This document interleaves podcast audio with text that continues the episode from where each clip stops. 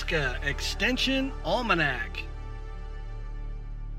A common ailment of newborn calves is diarrhea or scours.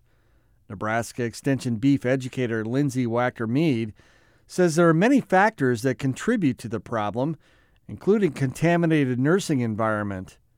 She says limiting stress and testing for pathogens can help producers get a handle on this problem. The way scours start is wherever you're calving, um, there is potential bugs or pathogens that are going to be in the environment that may not affect your cows because your cows have maybe previously been exposed to them or their immune system is better obviously than a calf. And so they are not showing any clinical signs of having a problem. So as the first calves are born there is potential for shedding or something already in the environment such as coccidia cryptosporidiosis those are little protozoa that can live in the in the environment for years so it may be there if you've calved on that area before too so these new these first calves are born and you know how calves are. They like to chew on things and they pick up things and there may be potential, you know, if udders are a little dirty or something that they're they're picking up these pathogens. But those first babies may not show any signs of scours um, just because the pathogen load is there, but it may not be too much that it will make them sick. However, those calves will actually start to replicate those pathogens in their systems and pass more bugs into the environment. So, this is called the process of amplification. So, we're just amplifying the amount of bad things that potentially could get into the next calves that are coming.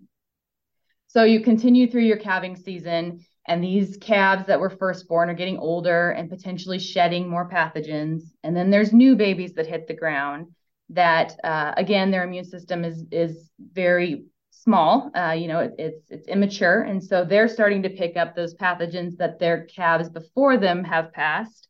And they start to amplify more bugs and pass it on until we get to a point where there's too much um, too much pathogens in the environment the amplification is too great and now these calves immune systems cannot overcome the challenge that they've been given and then that's when we see the clinical signs of scours. In a perfect scenario, you have those calves, if you could split, uh, I think the paddocks or the pastures were split into eight or something similar to that.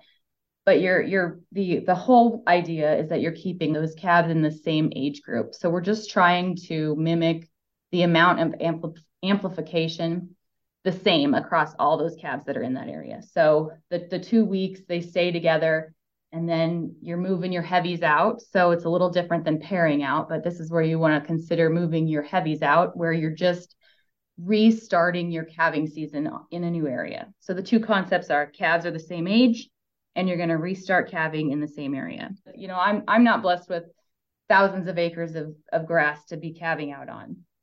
However, that doesn't mean I can't follow this concept by by using a little bit of creativity. So you you basically just look at the area that you're calving in and think to yourself, how can I split this up to get those age groups of calves together to the best of my ability to try and get them similar um, in groups. So so again, the same concept. Age of calves are together and you're going to calve on a new area. Today's program was a portion taken from a recent Beef Watch podcast offered by Nebraska Extension. To hear the entire interview, go to beef.unl.edu or download from Apple Podcasts. For Nebraska Extension Almanac, I'm Brad Mills. Nebraska Extension Almanac is a production of IANR Media and Nebraska Extension. For more information on how your university is serving Nebraskans, go to extension.unl.edu.